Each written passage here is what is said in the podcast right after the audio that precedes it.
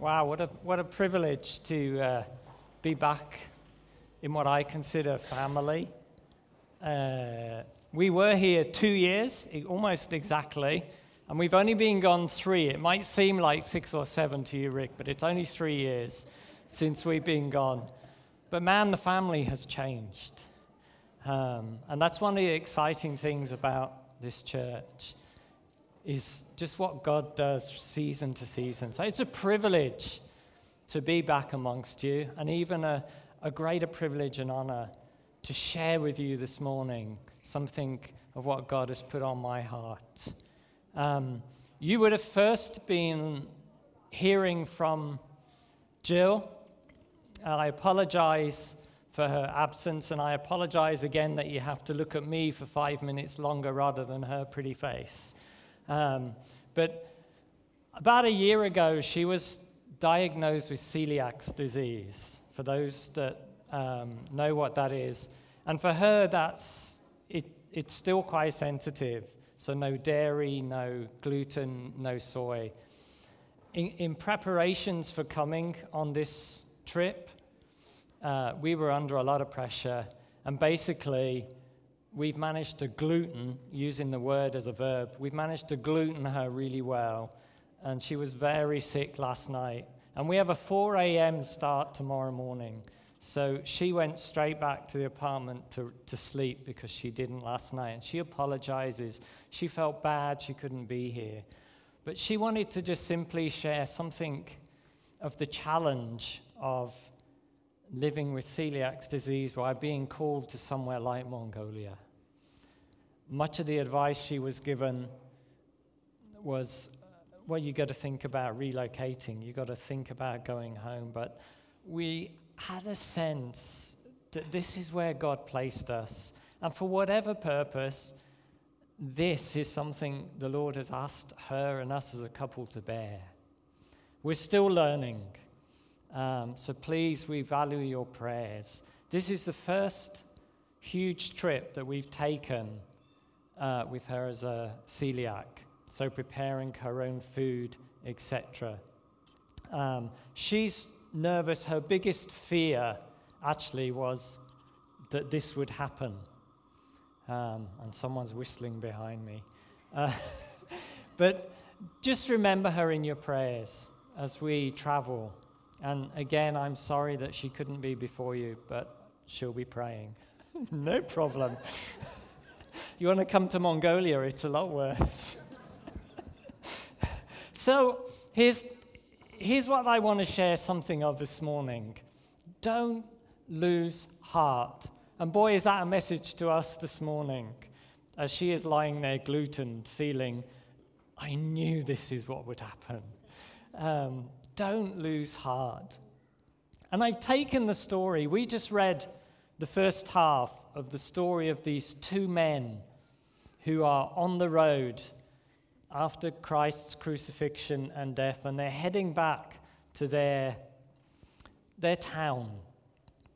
Now, if you were at Bible school, they would teach you to take a passage and to open it up and to do an expository uh, preach. What they frown upon very often is exactly what I'm going to do this morning. And my lecturers would just, mm, he's doing it again. Because I actually want to use this passage as a springboard into this topic rather than pull it apart and look at the different elements. So I apologize to the purists amongst us here this morning. But the older I get, it seems to me the easier it is to lose heart or get discouraged over things.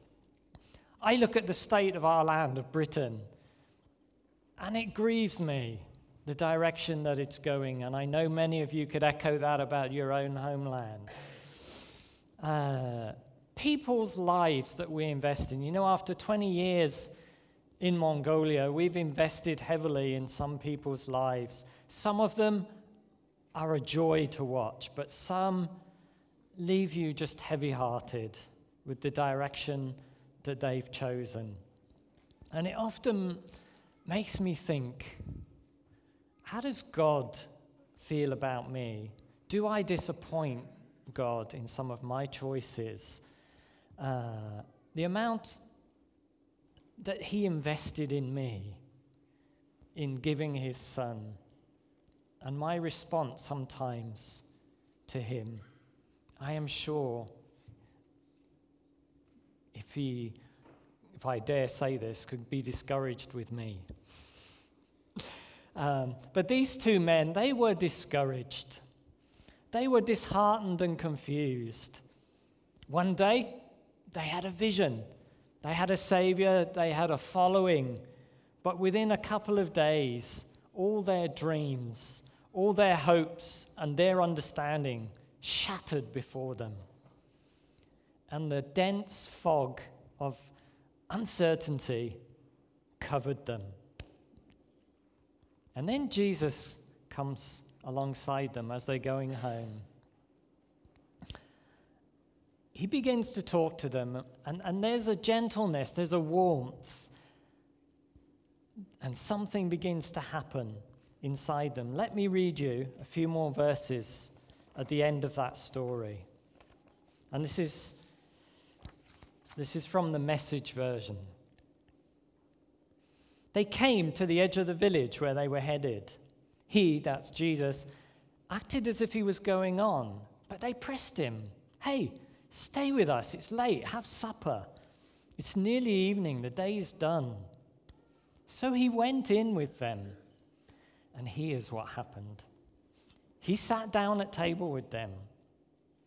Taking the bread, he blessed it, he broke it and he gave it to them.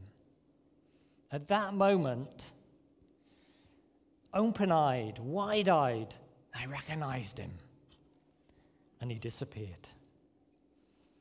Back and forth they talked. Didn't we feel on fire as he conversed with us on the road, as he opened up the scriptures to us? Didn't we feel that fire? And something changed. And having walked all that way in despondency, they literally turned around and leapt all the way back to Jerusalem to tell what Jesus had done. Something radically affected them when Jesus was in their midst. Do I have a, a thingy to change the slide by any chance? Or have I just got to nod? Okay, um, here we go. Great. Sorry, I w- didn't really think about it till afterwards. This is my thought process this morning, just in case you wonder what this nutty Englishman is on about. What causes us to lose heart? We lose heart when we lose sight of God. Surely that's obvious. Okay, what causes us to lose sight of God? What obscures our vision? This is my thought process for where we're going this morning. What causes us to lose sight of God? What obscures our vision. Let me read you a news story. Um, maybe we could have the next slide. Um, now, I just ought to apologize for this. For those of you with perfect eyesight, this is a cliff with a red dot, and in that red dot is a car. For those of you, the rest of us who don't have perfect eyesight, we just have to take it on good faith that in that red dot is a car. Okay? and all will be revealed. This is the story. It's about five years old. A 56 year old woman has been rescued after being trapped overnight in her car when it plunged over a cliff in northwest Cornwall in misty, foggy weather. The car rolled several times down the 90 meter, 300 foot cliff at St Agnes Head before coming to rest on a ledge just before a sheer drop. The Coast Guard said the woman had been there since Monday afternoon. This is now Tuesday morning. Ben Stafford from Truro, a local city, said he'd been out jogging with his wife and friends about nine o'clock that morning and they spotted the car. He said, and I quote, I saw a car perched on the edge of the cliff where it shouldn't be. I climbed down to the car and there was a woman in the passenger seat. She said she was here yesterday at about four in the afternoon and it was really foggy. She said she missed the road and started to tumble down the cliff and got thrown into the passenger seat while it tumbled. By the grace of God, she stopped by the cliff edge.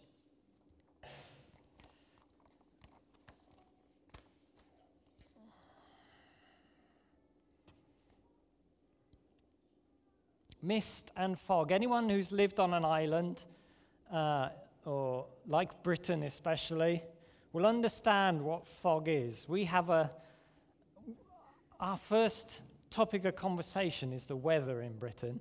And fog, if you ever live, our home is in this county by the sea, and fog, it's just part of your life, but it's so debilitating. And sometimes, unlike this woman, maybe, you just abandon where you're going, you give up, and you turn around.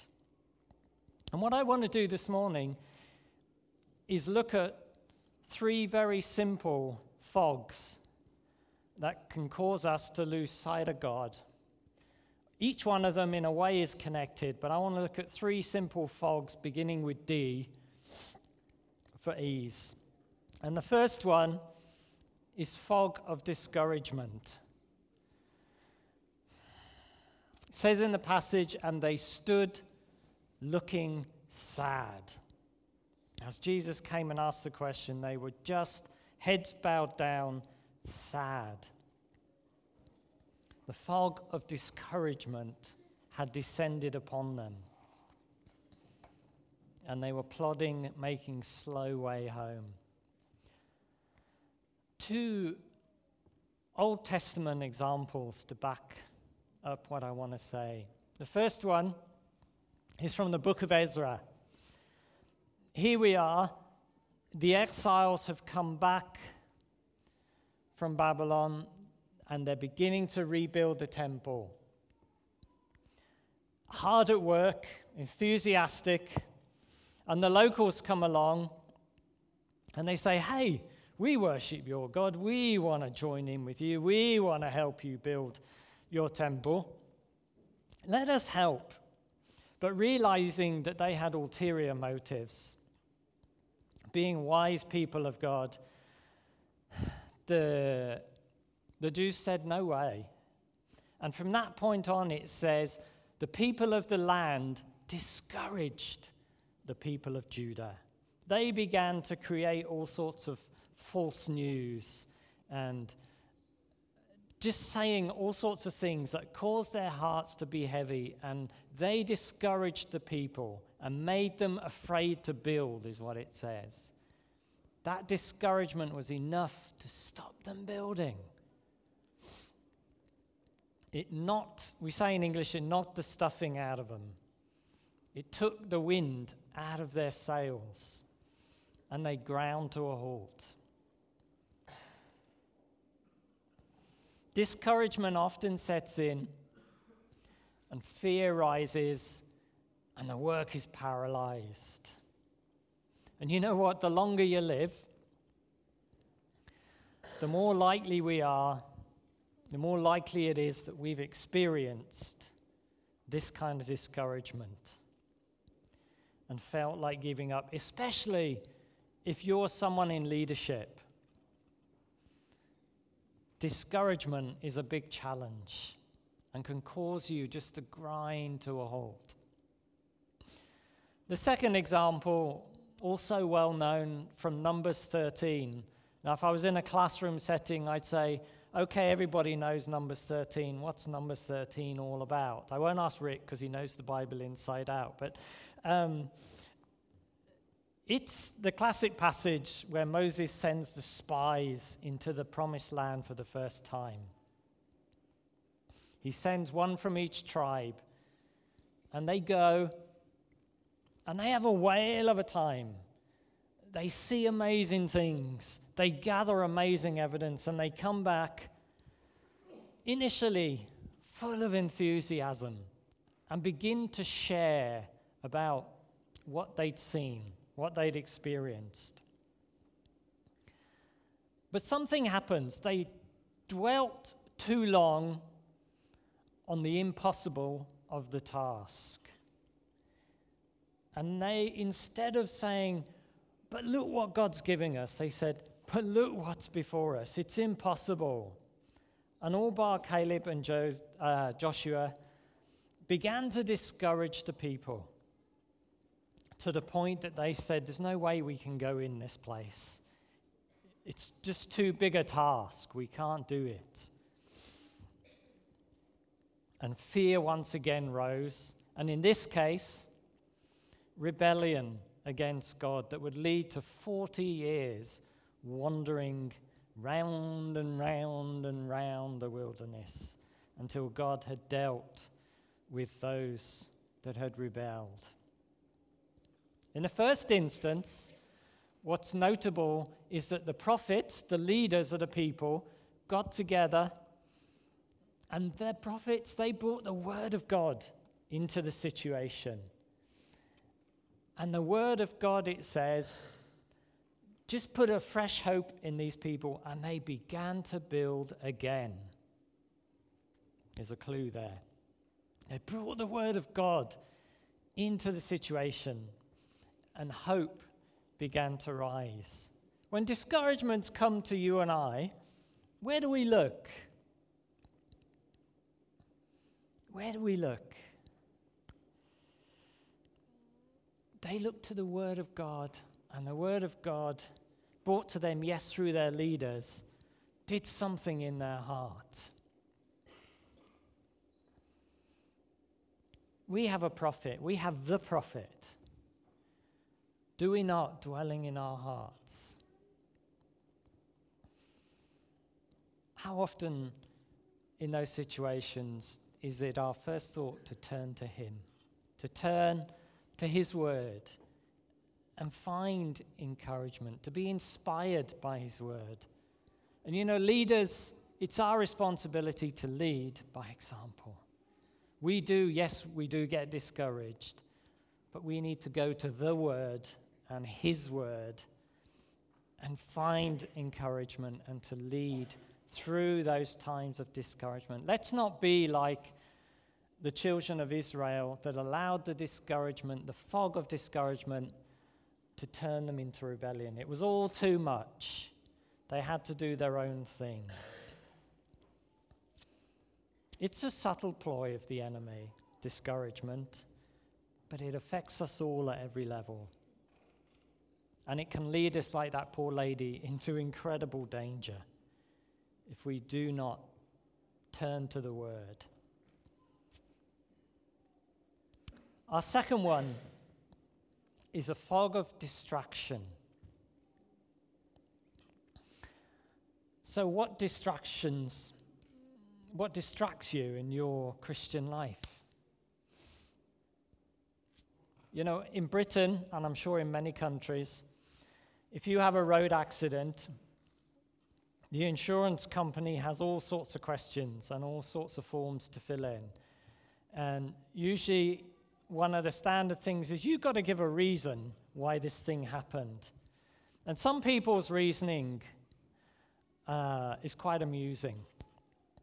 And I'm just going to pick two very quick ones that I think, hopefully, one we can identify with, and, and one is just amusing. So these are two quotes from actual insurance claims. Yeah? In an attempt to kill a fly, I drove into a telegraph pole or a telephone pole, which, for those who are too young to know what a telephone pole is, before the mobile phone, your phones went along lines down the roads.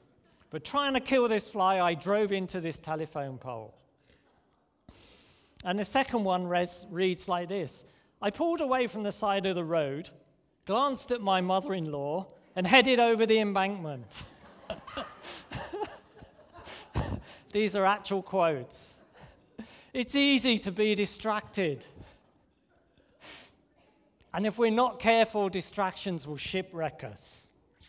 So, what distracts you in your Christian life? What causes you to lose sight of God just for a moment? Just for a moment that causes a whole new pathway to open up.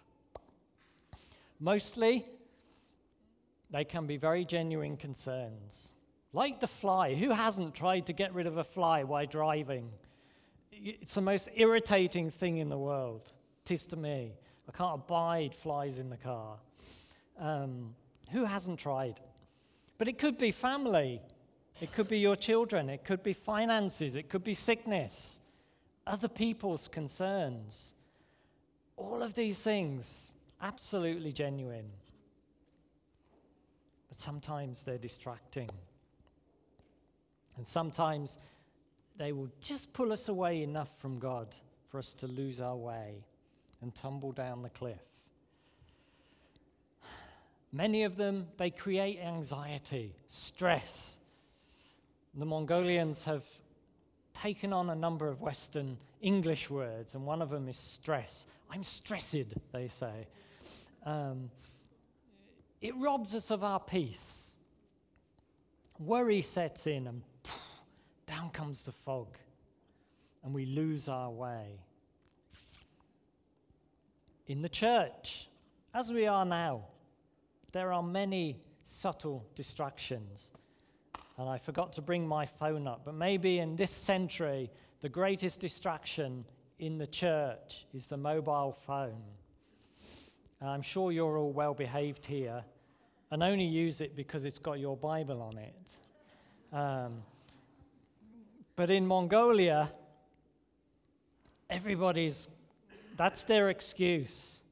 But you know, especially some of the older folk, start with a sign that says, please turn off your phone. It doesn't say, just put it on silent, turn it off. But in the middle of a service, you'll hear this ringtone. And I don't know what it is, but they think no one can hear if they put their head down below the chair. Hello? Hello? and suddenly everyone's distracted. Or you might have it on silent and you're reading scripture and someone sends you a message and it drops down at the top. And you just have to go to that message, and bam, you're distracted. One of my dear friends in Mongolia, he's a pastor, he's just decided in his church, he's not only telling them to switch them off, he's banning mobile phones. They have to come with a physical Bible from now on uh, because it's an issue that just can't be dealt with any other way for him. Uh, and so and we've talked and talked about this. It's, it's so easy. There are all sorts. Very, I'm almost scared to say this, but one of the biggest distractions in church actually can be the music. Um, in how it's used or how people receive it, it can, it can be a huge distraction. Um, we have all sorts of things within our own body that we need to just be wise about. But in, in Scripture, you know, there are three basic ways that temptation, which kind of distraction is beginning to move towards, temptation comes. Satan has no originality. And there are three basic ploys of the enemy. And you will find them in Genesis. You will find them in the temptations, and you will find John write about them in 1 John. That's the desire of the flesh, the desire of the eyes, and the pride of life, pride of possessions. Those three things cover everything. You look at Genesis record of his conversation with Eve. You look at the temptations and Everything John says, there they are. Three basic core patterns that he'll use to distract us from our walk with God. We need to be careful. That's 1 John 2 15 to 17. We don't really have time to read, but they distract us. Maybe the most obvious example of that is David and Bathsheba, a story you would all be familiar with. How many men in Scripture have been distracted by the fairer sex? Something we need to be careful of. But the fog comes down, the mist descends, and the tumble begins. Praise God for the grace of God. And in a way, this leads into my third distraction, my third fog, which for a D, yeah, sorry, I've put that one back up for a minute, Josh. Sorry, I forgot about this one the weapons of mass distraction. And there are a few missing on there, as has been pointed out to me. Um, but it's very easy in today's technological world to be distracted. And usually those distractions may lead us into our third fog, which I said was going to be a D. Um, but the nearest I could get was the fog of sin in brackets destruction, because that's what sin leads to. Um, when I was a counselor in Billy Graham meetings in England when I was a young man, this is a verse that we were encouraged to, to learn as, along with many others, but it's one that I've often used since in Isaiah 59 2. But your iniquities, your sin, have made a separation between you and your God, and your sins have hidden his face from you so that he does not hear. Pretty strong statement. Our sin creates this separation between us and God so that he hides his face from us and does not hear. The word separate conveys the idea of a division by a wall or maybe by a curtain or something, but a division. And usually in Scripture, that's between the holy and the commonplace. If you think in the temple, you had the curtain between the Holy of Holies and the holy place. There was this separation between a holy God and the rest. And sin operates like a curtain, it separates God and man. People in Britain, we talk about a blanket of fog, just this huge mass that comes down, and especially living on the coast. Uh, it's just this eerie silence. It just seems to quieten everything down. Not even the birds are heard. It makes it hard to hear. And in a way, it's like this curtain comes down when we are led into sin through destruction or discouragement. And it muffles the sound. Yet the good news is there. Praise God through Jesus that that curtain of fog that separates us in Mark's gospel, we read, it was torn in two. Through Christ's redeeming blood, we have a way through that curtain, through the fog, directly to the source of light. We do not have to stay in that condition of sin, as we were reminded this morning. If we sin, we have an advocate. I loved the headless chicken illustration because that's so true. Uh, that is what we are at times. Maybe you're simply discouraged for one reason or another. Maybe you're sad, like our two disciples at the beginning. Your eyes are looking down instead of upwards. Maybe you're distracted. You've been caught trying to swat that fly in the car, and your concentration is gone, and you've ended up not going where you're meant to go, or missing your turning, or worse. Maybe you've experienced life, in your life, a distraction that's led you to sin. Maybe you've completely lost the road and gone another direction, tumbled down the cliff, and you're waiting for rescue. Only you know this morning. Maybe you've never experienced life outside the fog.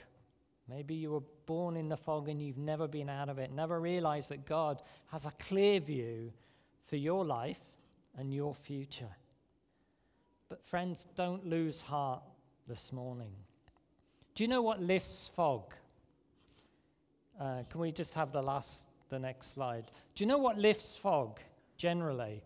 It's the heat of the sun. As the heat of the sun rises and burns that fog away, clarity comes.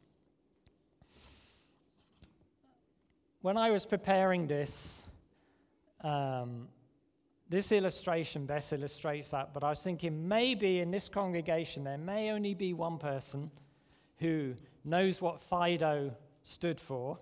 And I asked that person, and they didn't, they kind of, when I said it, oh yes, but otherwise it wasn't there. Um, but it comes from the Second World War.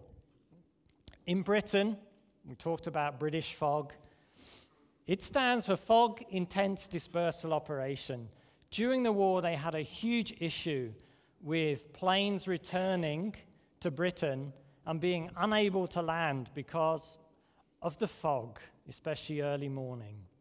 So they came up with this design of running pipes around the runway, and they literally burn gallons, liters and liters, whatever you use, of petrol, and created an intense tube, if you like, of heat that would cause the fog to rise and almost leave a tunnel into which the planes were able to land. Listen to one man's experience. This is a, a, a, pilot from the war sharing his experience of doing exactly that.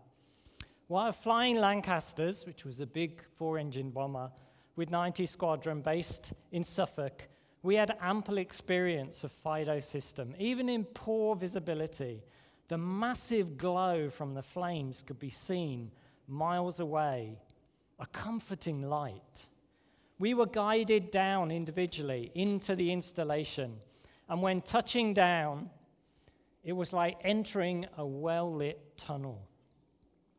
Even if the visibility outside was nothing, it was certainly much preferable than abandoning our aircraft into the sea, which we used to do before this system came into being.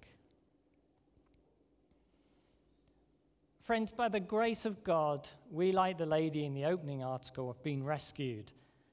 And the Son of God now burns in our heart. And that burning sun, S O N,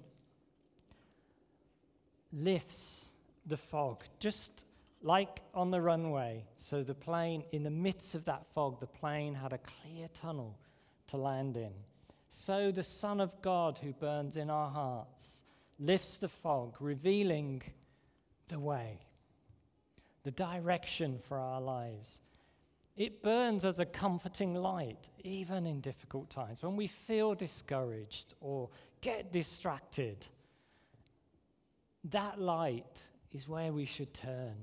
That light will guide us back onto the right path and safety removing for us once and for all that curtain, filling us with hope again and assurance of better things to come.